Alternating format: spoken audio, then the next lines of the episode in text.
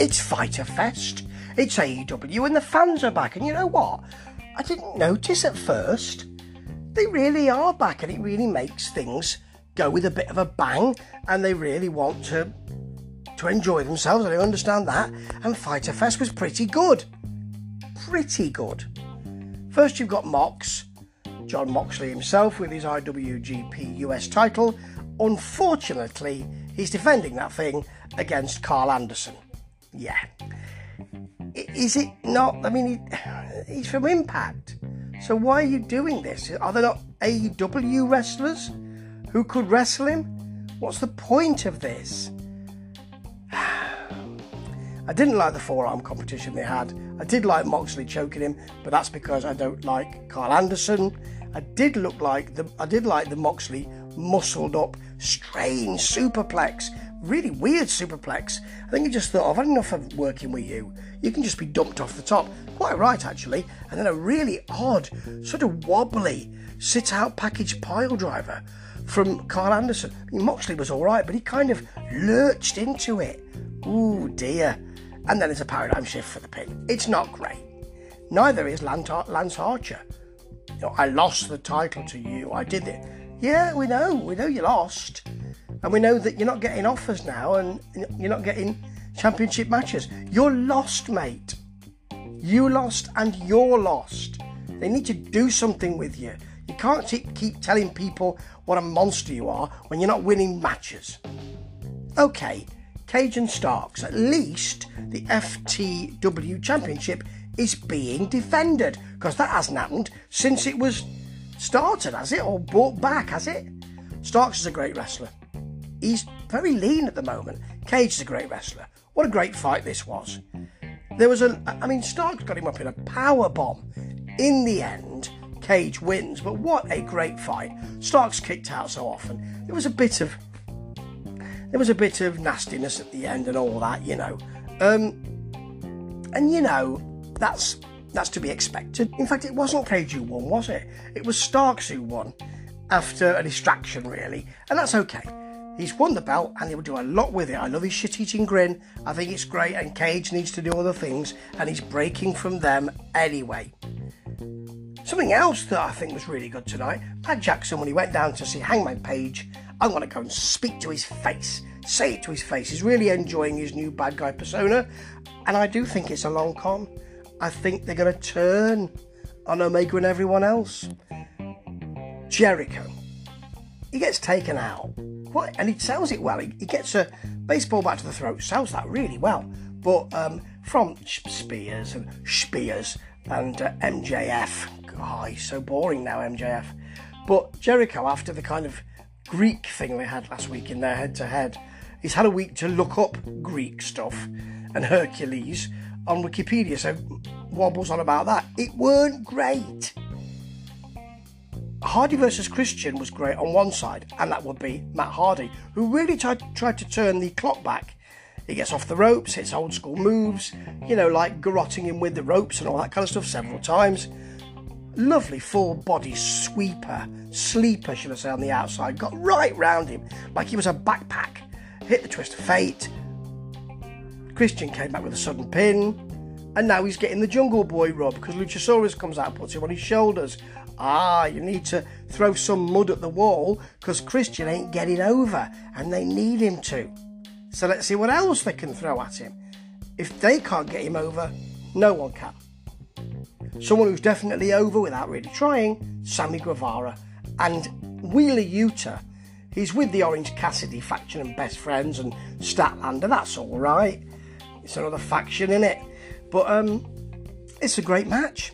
They can really do it. It was too short, far too short.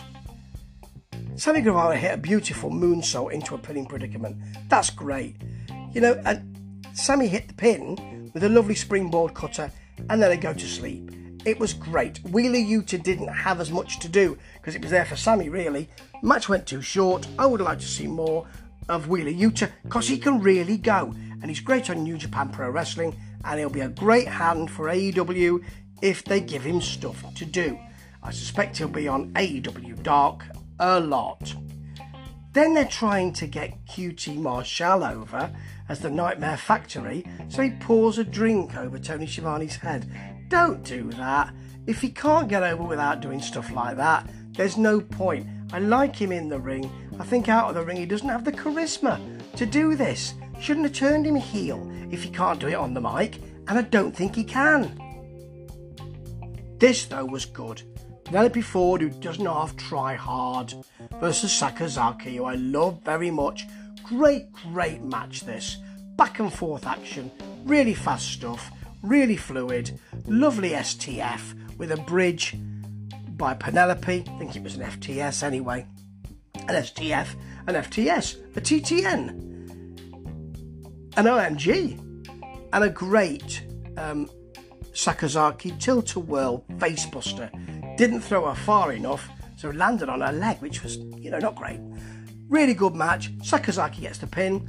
Penelope Ford doesn't get much in AEW, but she really tries hard. And any match with her is going to be something that's out of the ordinary.